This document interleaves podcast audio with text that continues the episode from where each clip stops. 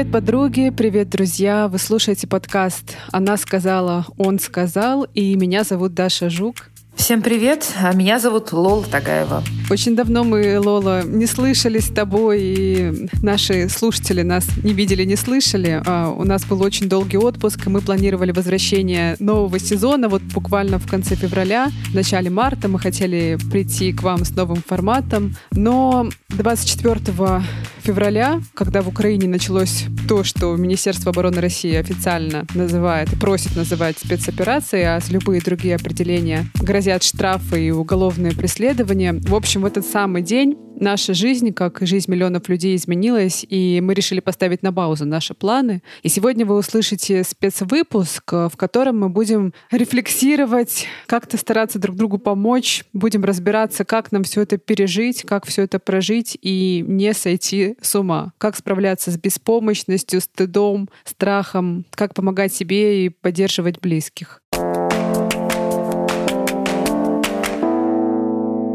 Эти две недели были для миллионов людей невероятно сложными, и несколько моих друзей признались, э, что это время для них оказалось самым темным и самым тяжелым в их жизни. Я думаю, что лично я со своими переживаниями справлялась бы гораздо хуже, если бы не поддержка моих любимых, моих близких и постоянная личная забота о ментальном здоровье, которая для меня включает в том числе онлайн-встречи с психологом. Вообще психотерапия для меня — это инструмент, который помогает познавать себя и улучшать качество моей жизни. И в этот сложный период э, сессии с психологом как-то особенно меня поддерживают. И партнер сегодняшнего эпизода — сервис подбора и видеоконсультаций с психотерапевтами «Ясно». Спасибо большое «Ясно» за то, что поддержал этот эпизод. Ясно, это очень удобный онлайн-сервис, где можно найти психотерапевта индивидуально под ваш запрос. И для этого нужно просто заполнить анкету на сайте. Сессии проводятся по встроенной видеосвязи на сайте сервиса, и заниматься можно через любое удобное вам устройство, через ноутбук, телефон или планшет, и откуда угодно, из любой точки планеты. 50-минутная сессия стоит 2850 рублей, что дешевле, чем обычные очные офлайн сессии с психотерапевтом. Ясно очень тщательно отбирает специалистов, которые сотрудничают с сервисом. И я знаю о том, что каждый проходит личное собеседование, подтверждает свое образование и предоставляет рекомендации. К слову, отбор на Ясно проходит меньше 20% психотерапевтов, потому что требования к образованию, опыту и практике очень высокие. И, друзья, мы очень хотим вам подарить 20% скидку на первую сессию в Ясно. Для этого вам нужно ввести промокод CAST. Промокод вводится латиницей и капслоком. Пишется это так, C-A-S-T. Ссылку на Ясно и сам промокод мы оставим в описании нашего эпизода.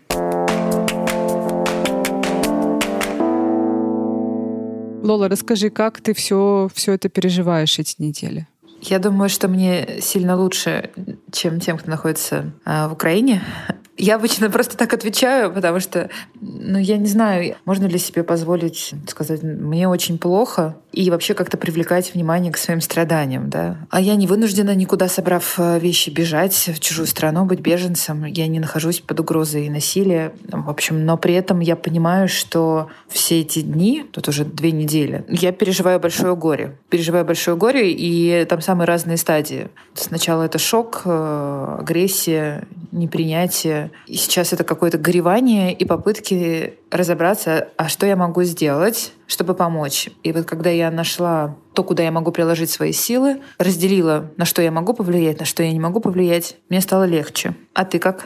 Ты знаешь, очень много смешанных чувств от э, стыда. От стыда, во-первых, за происходящее, хотя я понимаю, что мы с тобой никакого отношения к этому не имеем. Я, как ты знаешь, э, а, живу в Германии, и сейчас я занимаюсь немецким языком активно, и у меня практически каждый день классы, и я хожу на эти уроки, это онлайн-уроки, на которых все время разные учителя, и учителя — это немцы, а носители языка, а ученики в основном европейцы или люди из э, каких-то других стран мира, с других континентов. И всякий раз нужно вначале представляться и говорить, откуда ты. И ты знаешь, всякий раз, когда мне приходится сказать, что я говорить, что я из России, мне настолько тяжело это дается, мне так стыдно и так больно, и при этом еще много каких-то других эмоций, таких же, как у тебя, то, о чем ты говорила, и злость, агрессия, какая-то беспомощность, потому что ты никак не можешь на эту ситуацию повлиять, ну, глобально, да, и ощущаешь себя заложником ее. Но я как-то, знаешь, у меня психика довольно адаптивная, и я очень много разных стадий уже прошла. Сначала мне было очень плохо, но я опять же не хочу говорить об очень плохо и сравнивать наше с тобой горе с э, горем тех людей, которые сейчас в Украине. И мы просто этого даже не, не представляем и не понимаем. И я очень глубоко сопереживаю, сочувствую, и просто, ну, сердце не на месте, когда я думаю об этих людях. В общем, я на самом деле как-то все эти дни поддерживала себя общением с друзьями, с близкими. И вот я вот буквально сейчас вам в чатик написала, что я за это время поняла только одно, что вот самое какое-то мое большое везение в жизни — это моя семья и мои друзья, которые помогают мне, и я помогаю им как-то это все переживать вместе. Это как-то все, знаешь, немножечко, но легче переносится? Вместе, правда, легче, потому что ты можешь э, поделиться, да? Когда держишь это внутри себя, это не, очень опасно. А держать внутри себя все переживания их надо куда-то... Артикулировать. Артикулировать, да. Для того, чтобы не взорваться в какой-то момент от того, что вот этот вот э, это переполненными. И сегодняшняя наша с тобой встреча, она и встреча с э, нашим гостем, она как раз э, про то, а как же нам со всем этим справляться и что нам делать. Потому да. что мои познания, да, опять же, наша любимая рубрика «Популярная психология глазами Лолы», мои познания в этом говорят о том, что стыд как раз это одно из самых страшных вообще чувств и эмоций, которые можно только переживать. И он очень разрушителен. И с этим, конечно, надо что-то делать. И с той агрессией, злостью и беспомощностью. То есть мы находимся сейчас в очень-очень-очень опасном состоянии для самих себя, и я уверена, что все то, что мы сейчас переживаем, оно обязательно отразится в будущем на нас. Может отразиться, да. Мы с тобой как раз про это тоже говорили, что очень важно отдавать себе отчет, как это может отразиться, и уже сейчас начинать заботиться о себе, а принимать какие-то меры вот буквально каждый день, организовывать так рутину, чтобы у себя было ощущение все равно какой-то безопасности вокруг. Ну вот насколько это возможно. Вот я с утра, например, решила для себя, что я не беру в руки телефон, и я, ну, первый час я не открываю ленты новостей. И у меня первая мысль — это трагедия в Украине. Вот я просыпаюсь, я все время об этом думаю, и мне сны про это снятся. Но, тем не менее, я, когда я, я просыпаюсь, у меня установка, что я про это со своим мужем не говорю первый час. И он тоже со мной не говорит, но потому что тогда можно просто как-то уже кукуха поедет, в общем. Вот. И первый час я как-то провожу сама с собой, со, со своей семьей, готовлю завтрак, ухожу погулять, в общем, пытаюсь как-то, знаешь, воссоздать себе пространство такое безопасное, а потом уже начинаю читать новости. Но есть еще очень много разных других а, советов, практик, о которых мы с тобой можем не знать, но мы для этого с тобой позвали в гости к нам в подкаст нашего коллегу, а, дружественного нам психолога Станислава Ходского. Станислав уже 10 лет занимается профилактикой и коррекцией деструктивно-агрессивного и насильственного поведения. И он написал очень важный пост в Фейсбуке о том, что люди, которые свидетельствуют насилие, получают психологические травмы, близкие или даже равные тем, которые получают пострадавшие. И люди, оказавшиеся в заложниках, окунаются в такую беспомощность, которая их разрушает изнутри, даже после освобождения. А мы с тобой, ну и я не знаю, как ты себя ощущаешь, но я думаю, что многие, многие, многие люди ощущают себя именно как заложники этой ситуации, потому что не могут на нее повлиять. В общем, чтобы не разрушаться, чтобы как-то себя поддерживать и себя спасать, вот важно знать, как наша психика работает в такие тяжелые моменты и что, собственно, мы с этим можем делать. Так что предлагаю послушать Станислава.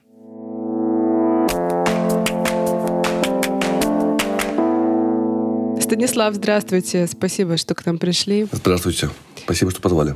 А, хотим с вами сегодня поговорить а, про то, что мы сейчас а, все переживаем, про тот фильм катастрофы, фильм ужасов, в котором мы находимся, и как-то нам всем приходится с этим справляться. Я вообще не берусь говорить о тех чувствах и переживаниях, которые испытывают люди в Украине, не имею права, наверное, вообще про это говорить. Но мы так или иначе все становимся да, свидетелями насилия, которое происходит, и тоже очень тяжело это все переживаем. Угу. Как нам вообще быть? Вот мы каждое утро, каждый день с ребятами списываемся, созваниваемся, у всех болит, и ни, ни про что другое невозможно думать, новости невозможно не читать. В то же время, когда ты их читаешь, ты сходишь с ума. Вот э, как вы поступаете сами и что бы вы тут посоветовали? Ну, знаете, я начну с того, что, может быть, два слова скажу о том, что такое психологическая травма, а, которую мы все рискуем получить, даже не находясь в эпицентре событий, да, а просто наблюдая за тем, что происходит э, не знаю, в новостях. То есть э, есть представление, и оно ложное, о том, что травмироваться можно только тогда, когда непосредственно на тебя направлено какое-то действие – или когда ты его непосредственно наблюдаешь вот прямо здесь сейчас. Это не так. Известно, что э, посттравматическое стрессовое расстройство или там даже острое стрессовое расстройство можно получить просто смотря новости по телевизору, где показывают события, которые весьма пугают. И если говорить про травму, про психологическую, то она образуется тогда, когда э, мы получаем тот опыт, который мы не способны переварить. Если говорить простым языком, или интегрировать, если говорить чуть более профессиональным. И в этой связи первостепенная задача состоит в том, чтобы дозировать количество информации, которая приходит к нам, которую мы потребляем. Это, казалось бы, очень просто звучит в смысле, но вообще это сделать очень, очень непросто, потому что мы, как люди сопереживающие, сочувствующие, боящиеся за других, за себя, очень туда вовлекаемся, и нам кажется, что если мы будем про это много знать, то мы таким образом хоть что-то хоть что-то контролируем. Это тоже ошибка. И поэтому первое правило просто-напросто э, составить расписание того, как я э, потребляю контент. Вот, например, лично я э, значит, принципиально не смотрю, не читаю ничего перед сном, э, не читаю с утра, а выделяю э, на это время, вот когда я проснулся, там, позавтракал, в общем, как тоже пришел в себя, я понимаю, что я уже эмоционально более-менее устойчив, и тогда я могу э, начать изучать то, что происходит для того, чтобы принимать в том числе тактические или стратегические решения относительно своей собственной жизни. И я это делаю такими сессиями. Вот, значит, посмотрел, почитал, подумал, а потом переключился. Переключаться бывает трудно. Некоторым из нас, а может быть и большинству, хочется переключаться в том числе на какие-то деструктивные Э, практики, ну, не знаю, там, выпить, покурить, еще что-то. И само по себе это тоже возможно, да, если это в разумных пределах. Но хорошо бы придумать еще что-то. Я знаю, что многим людям помогает, как это банально бы не звучало, спорт. А кому-то помогают компьютерные игры. Я вот, например, себе на ноутбук скачал игру, э, и в перерывах между там, рабочими сессиями, между вот, потреблением новостей просто играю. А, и таким образом отвлекаюсь. Это, пожалуй, самая а, первая и самая, может быть, главная рекомендация. А вторая, значит, про то, что если вы можете что-то сделать, а не в смысле изменить мир глобально, да, а сделать какое-то дело, которое поможет вам чувствовать свою сопричастность к тому, что вам кажется важным в данный момент.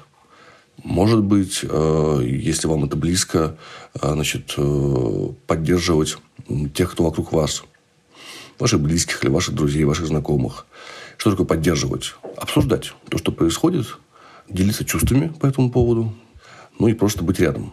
Здесь я сделаю важное э, замечание, что делиться чувствами – это не равно делиться мнениями относительно того, что происходит. Потому что вот это как раз-таки э, такой риск-фактор.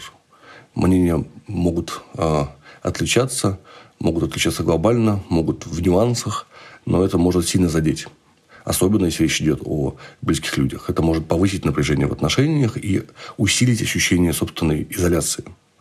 Поэтому, а, когда я говорю про а, общение, я говорю про а, разговор про чувства.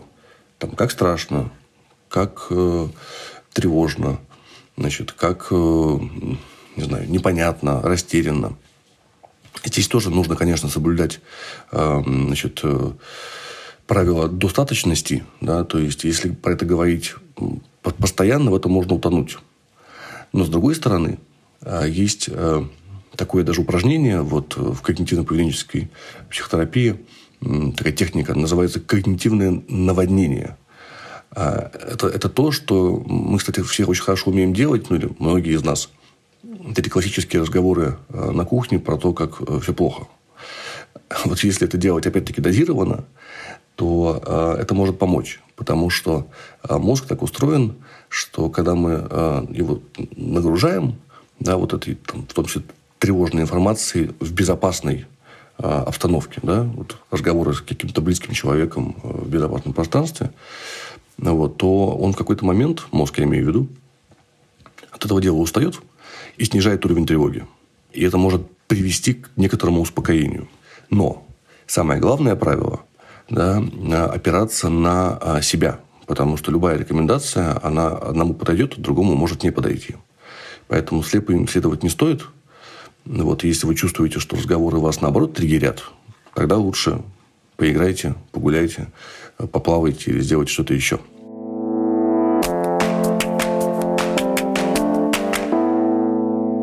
Я бы хотела тут, может быть, уйти немножко в физиологию и в стресс. В тех книжках, которые я читала, в первую очередь э, книжка про женское выгорание, а, потому что мы занимаемся гендерными вопросами. Там говорилось как раз о том, как важно, вот я, если я правильно сейчас буду использовать, не знаю, это слово, контейнировать вот этот стресс, а это кортизол, адреналин, дальше его каким-то образом координировать физические разные действия. Тогда якобы он не накапливается и нас не разрушает.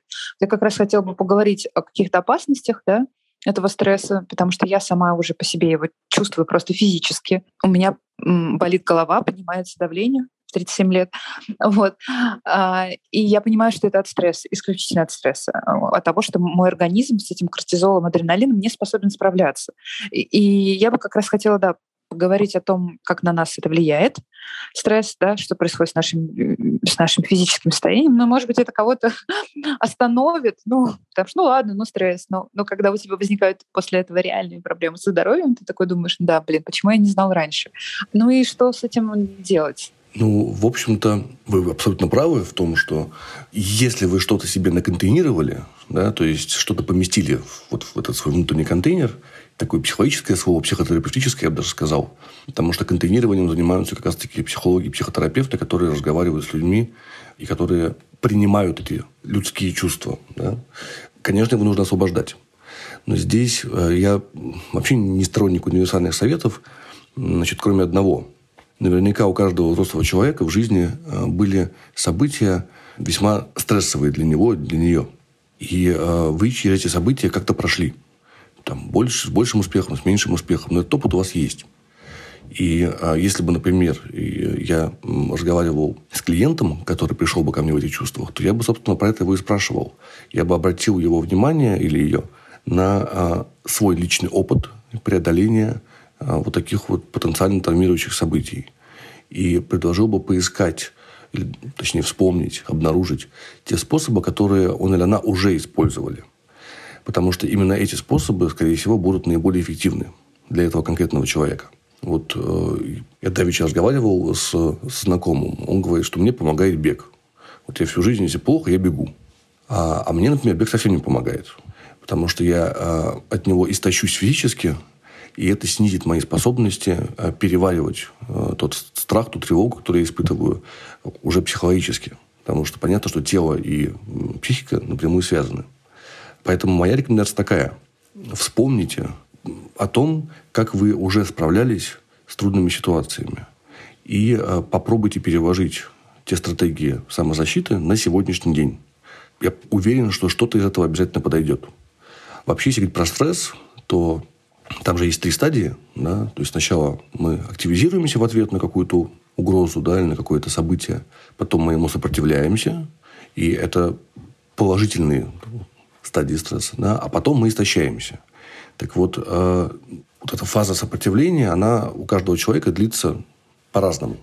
Поэтому э, важно быть внимательным к тому, что происходит. Если я чувствую, что мое давление повышается, важно за- задать себе вопрос, от чего именно в данный момент оно повышается. Не вообще от того, что сейчас страшно и непонятно, потому что этот ответ он не дает никакого решения. А вот конкретно этот момент – не знаю, у меня булькнула на телефоне очередная новость из какого-нибудь телеграм-канала, и в этот момент мое давление, я, я, чувствую, я чувствую, что оно повысилось. Может быть, я даже еще не прочитал эту новость. Но сам факт ее появления в моем вот, да, в моей жизни, оно уже меня пугает. Ну, там, или триггерит, да. И вот это вот самое исследование, оно поможет найти э, индивидуальный э, помогающий способ справляться.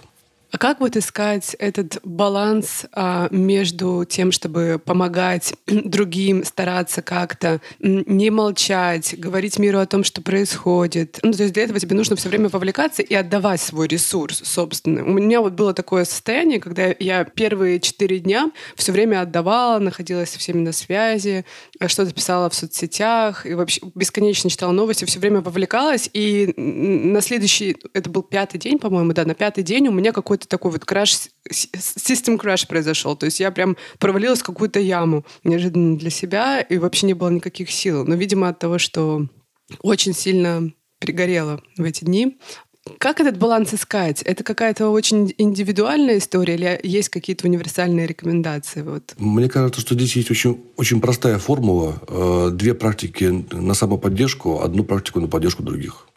То есть баланс должен быть смещен в сторону себя или самой, э, себя самого или себя самой. Э, это вот э, там, известное правило самолетное. Да? Сначала маску на себя, потом на других. И э, думаю, что важно еще здесь вспомнить про такую жертвенность, в которую мы можем временами впадать в таких сложных ситуациях. Что я пожертвую собой, ну, там, впрямую или фигурально выражаясь, но вот, значит, спасу кого-то. И здесь э, стоит задуматься о том, может быть, даже перечислить и выписать их на бумажке, о тех э, ответственностях, которые вы в свое время на себя возложили. Ну, например, забота не знаю, о детях своих. Да, или там о престарелых родителях, или о, э, не знаю, о супруге, о партнере и так далее. Выписать список этих обязанностей, которые вы сами на себя когда-то возложили. Не кто-то на вас, а вы сами, с которыми вы согласны и проранжировать их. Возможно, сейчас вы можете от чего-то отказаться на какое-то время, а, да, для того, чтобы высвободить а, ресурс на а, самоподдержку, что впоследствии поможет вам продолжить эту самую там, помощь и заботу, потому что то, что происходит сейчас, оно будет происходить еще, к сожалению, очень длительное время. Поэтому это не спринт, это марафон. И, соответственно, к этому так и стоит относиться. Да? Вот две практики направлены на себя, одна вовне еще такой момент, может быть, кто-то, кто сейчас с собой а, вот именно психологически жертвует, да, или относится к себе как раз очень неосознанно с точки зрения а, заботы о себе, когда начинаешь с ними говорить о том, что ну, надо ну, как бы успокоиться, и, люди ведь уже, правда, реально сходят с ума. Я видела вчера такие примеры когда истерика с, начинается с, с одного слова. Понятно, что нервная система там уже полностью истощена. И они э, говорят о том, что ну ладно, мы-то, что, мы же не под бомбежками. Сейчас вот не время думать о себе.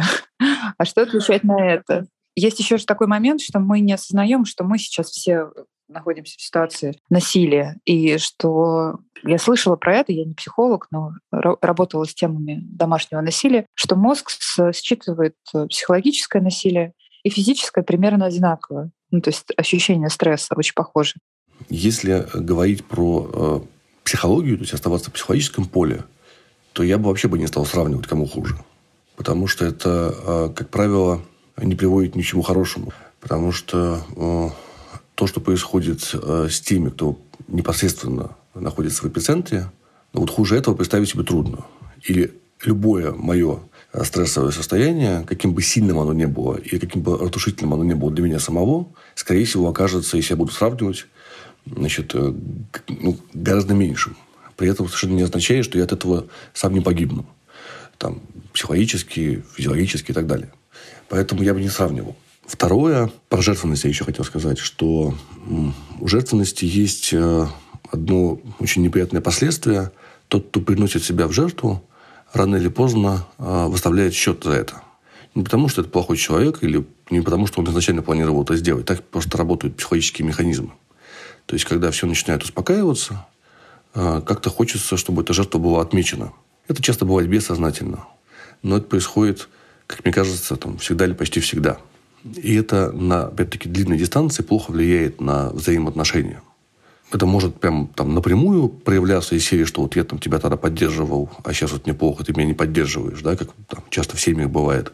Вот. Или же это может сопровождаться просто каким-то поспудным ощущением несправедливости значит, или какой-то обиды да, вот в ответ на поведение другой стороны. И это тоже, мне кажется, очень значимый фактор, который э, должен был бы останавливать нас от того, чтобы приносить себя в жертву. Тоже важно знать для того, чтобы правильно выстраивать стратегию э, и защиты самого себя, и помощи, знать то, что свидетели насилия получают э, такие же или почти такие же э, психологические последствия, как и те, кто непосредственно ему подвергаются. То есть, по большому счету, мы можем приравнять пострадавших от насилия к свидетелям это мы говорим о, о таком большинстве, да, о среднем восприятии человеческом или о тех людях, у которых есть эмпатия, потому что, наверное, тех, у кого нет эмпатии, не так воспринимают Знаете, насилие по отношению к другим. Те, у которых нет эмпатии, ну или там у которых она снижена, да, а, тут отдельный разговор, потому что а, я думаю, здесь я не могу сослаться на какое-то исследование, но мой практический опыт говорит мне о том, что люди, которые внешне не замечают того, что происходит, они все равно получают э, вот это воздействие. Это как, знаете, это как радиация. Вот не видно, но при этом убивает. И, э, и здесь примерно то же самое. Э, я тоже встречаю людей, которые, или там сообщения о людях, которые сейчас говорят, а что вы там, в общем, я как-то вот особо не переживаю. Все как-то там, ну, значит, там лично меня не касается, значит, и как-то более-менее, в общем, я в это не очень верю, если честно.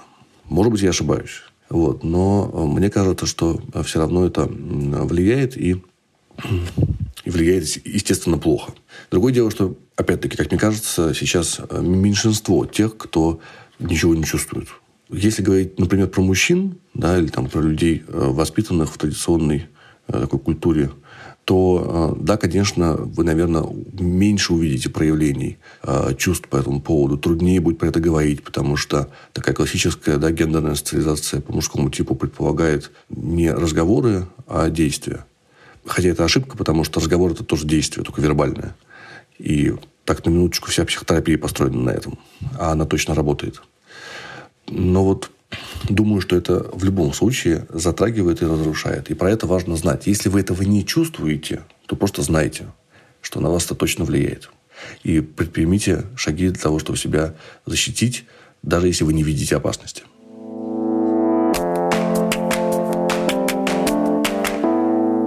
Хотелось бы мне еще поговорить про э, людей, которые встают на сторону автора насилия, так вы писали тоже, да, у себя в посте, которые, по сути, соглашаются с этим насилием, даже приветствуют его. Я в своем окружении, ну не в своем дружеском окружении, а там один из подписчиков моих согласился с этим насилием, оправдывая его там своими какими-то политическими взглядами. Слышала я от э, родственников своих, что они с таким тоже встречались. Мне очень сложно понять это, но, но вот все-таки, вот когда люди встают на сторону насилия, оправдывают его, что это вообще говорит об этих людях? Mm. Лично вам? Лично мне, как лично мне, как специалисту э, по э, работе с темой насилия, говорит о том, что этим людям э, очень страшно, тревожно, и что они не нашли другого способа защититься от этих переживаний. Потому что ну, есть там механизм присоединения к агрессору. Этот механизм мы видим даже, вот, например, в ситуациях домашнего насилия, насилия в близких отношениях. Например, когда человек, там, женщина, например, страдающая от, э, не знаю, от руки или от э, поведения своего там, супруга, вот, значит, находит для себя объяснение, почему это правильно. Ну, потому что надо выживать. И если нет другого способа, если я не чувствую, если в моей субъективной реальности нет другого способа выжить, э, кроме как согласиться с тем, что насилие оправдано, то я к нему прибегну. Потому что выживание, оно, ну, в общем, первостепенно. Это говорит о том, что у этого человека на данный момент нет другого выбора в его субъективной реальности. Ну, то есть вы считаете, что вот те люди, которые поддерживают, большая часть их, они это делают, чтобы выжить? Это их защитный механизм? Я думаю, что да. А как быть людям, у которых в ближайшем окружении есть такие люди, которые вынуждены с ними соприкасаться? Например, это их родители, угу. или партнер, или близкий друг. Но это тот, тот случай, когда хорошего решения может не оказаться. Так бывает, к сожалению. Если есть какие-то варианты для маневров, то я бы предлагал бы следующее. Значит, вот волевым усилием поставить на паузу обсуждение вот этих спорных вопросов. Например, если обсуждение спорных вопросов грозит вам тем, к чему вы не готовы. Ну, например, разрывом отношений, они для вас слишком ценны. Так может быть, ну, в общем, с кем угодно, и с родителями, и с другом, да, и с там, женой. С, угу. с ребенком только не очень понятно, но с, с детьми, наверное, таких случаев не возникает, или, по крайней мере, их меньшинство. Значит, если поставить на паузу невозможно, тогда э, сформулировать для себя очень коротко свою позицию, и, э, значит, вот, знаете, как э, мантру ее повторять в ответ на попытки вовлечь вас в дискуссию. Например, не знаю, далеко не все люди там, обладают какими-то знаниями или возможностью э, оценивать э, там, геополитические, политические решения, вообще все то, что происходит вот в, в мире. Да? Но при этом у человека может быть четкая позиция, что там, никакая цель не оправдывает э, такое средство, как война, например. Это коротко и четко. А дальше, да, когда, значит, вот э, ну, все успокоится когда-нибудь, я надеюсь, да, наверное, настанет время, когда будет можно без такого критического риска для отношений, значит, про это говорить и это обсуждать. А может быть и не настанет. Но главное, что происходит сейчас. А иногда, э, если э, ваш близкий человек э, ведет себя так, что вы чувствуете, что это насилие по отношению к вам, ну, например, он вас вовлекает чрезмерно да, в эту повестку, он или она не слышит о том, что, вам, что вы не согласны, что вам трудно, что вы не хотите про это говорить, или вы не хотите соглашаться с тем, что происходит. В общем, вы понимаете, что вашу свободу воли значит, как-то на нее нападают. Ну, иногда разрыв – это единственный способ.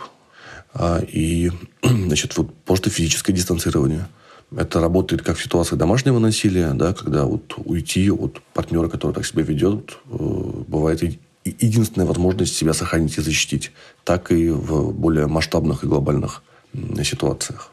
Я понимаю про защитный механизм э, жертв, видела его близко, в том числе, когда возят э, женщин в шелтеры э, от насильника, и они потом обратно к нему сбегают. Вроде все понимают, все понимают про насилие, про все, но я когда потом разговаривала, в том числе со своим психологом, и она мне говорила о том, что для того, чтобы осознать что-то новое, радикально новое, ну, чтобы выросли новые нейронные связи, да, то есть это не какая-то там новость небольшая, а вот какой-то глубинный психологический подход, какие-то глубинные психологические связи нужно 6 месяцев человеку.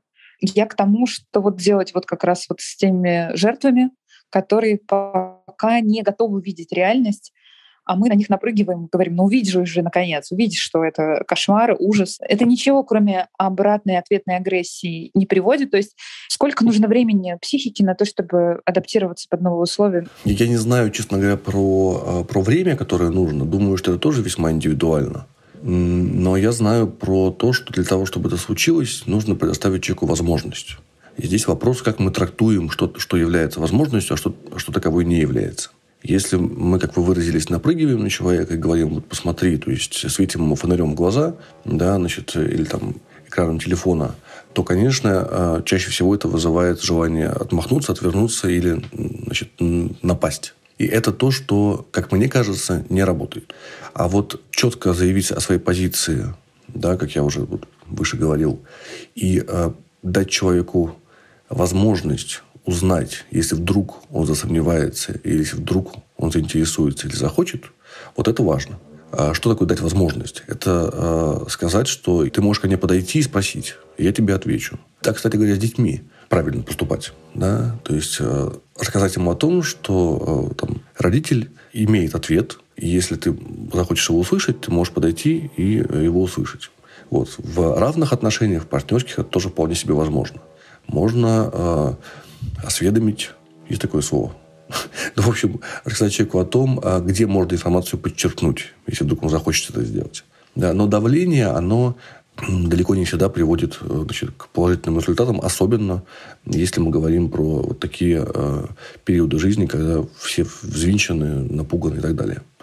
В то же время, здесь я, может быть, сам себе отчасти противоречу, а, но а, в то же время совсем отказываться от давления тоже не обязательно. Важно следить за тем, чтобы давление было ненасильственным. А что это значит? Это значит, что оно не должно в себя включать критику, которую другой воспримет как неуважение или как атаку на собственное достоинство. И здесь опять-таки все индивидуально. Потому что мы все по-разному чувствуем и понимаем свое достоинство, и, соответственно, по-разному воспринимаем а, значит, нападение на него. Поэтому только вы знаете там, про своих близких, про своих партнеров, значит, как с ними лучше говорить. Ну, или, по крайней мере, вы можете об этом задуматься, поставить себе этот вопрос а, и начать искать на него ответ. Как мне оказывать ненасильственное давление, если я считаю, что это целесообразно, что это важно, но при этом не разрушить отношения, а приумножить их. Это трудно. Это трудно и далеко не всегда возможно. Про это тоже важно помнить, про свои ограничения.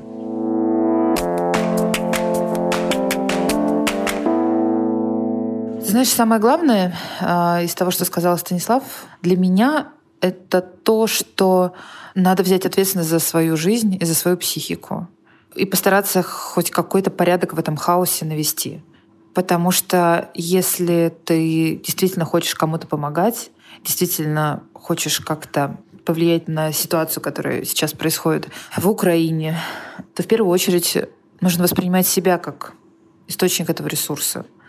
То есть если ты сам в совершенно убитом э, и не ресурсном состоянии, то ты ничего не можешь сделать. Это для тех людей, я говорю, которые, знаешь, может быть, слушая нас, скажут, да, блин, по сравнению с тем, что сейчас происходит там, в Мариуполе, угу. мои вот эти страдания, они все, в общем-то, не настолько важны и не, и не так важно. Даже если я сейчас сама разрушусь, то, в общем-то, какая уже разница, да? Так мне и надо.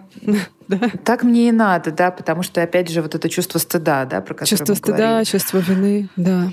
Да, то, в общем, моя жизнь сейчас вообще не настолько важна. Но мне кажется, что давайте попробуем поискать все-таки, на что мы можем повлиять, да? Может быть, мы можем помочь своей семье, которая сейчас находится в, в тяжелом состоянии, каким-то своим друзьям, подумать о том, а что я могу сделать для будущего, чтобы избежать такой ситуации. А может быть, я могу помочь как-то беженцам, все что угодно, все, что я могу сделать, да? Постараться отнестись к самому себе конструктивно. Если даже не хватает сил и любви после такого жуткого стыда к самому себе. Очень с тобой согласна. Вот это вот ощущение беспомощности, я знаю тоже это от э, знакомого своего психолога, что оно поддается какой-то вот коррекции, когда ты каждый день делаешь какое-то действие важное для тебя, и ты видишь результат этого действия. И вот то, о чем ты сейчас говоришь, да, это какая-то помощь этому миру, она может быть любой и в любых доступных для вас форматах, она вот дает это ощущение, ну, какой-то, какой-то, но силы, что что-то все-таки ты можешь действительно сделать.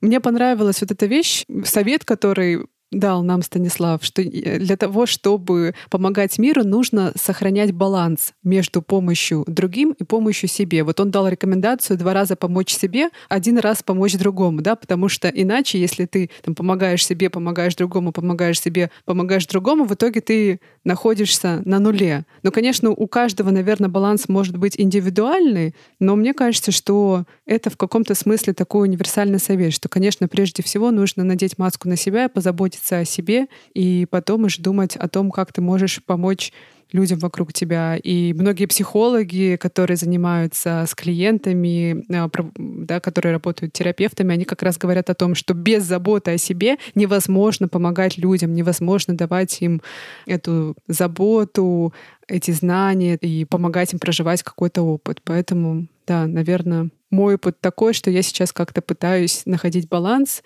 и много чего взяла из этого интервью, из рекомендаций Станислава. Немножечко мне стало полегче. Так что спасибо, Станислав. спасибо вам. Я думаю, что надо сейчас сказать, что, ребят, мы с вами, мы понимаем то, что вы чувствуете. Нам надо из этого дерьма как-то выгребать. Давайте все-таки это делать. Да. Самое главное, что а, мы а, друг у друга есть. Мы наши друзья, да, мы наши родственники, мы наши слушатели. И когда я думаю о людях, которые есть в моей жизни, я понимаю, что а, не все безнадежно.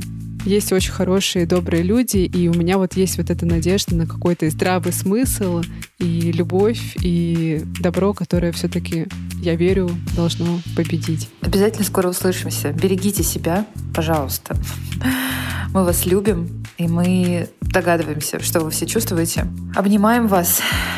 Обнимаем вас, Все друзья. будет ну, Всё не хорошо, будет. но как-нибудь по-другому. Все будет по-другому, да. Мы будем для этого что-то вместе делать. Пока-пока, друзья. Пока-пока.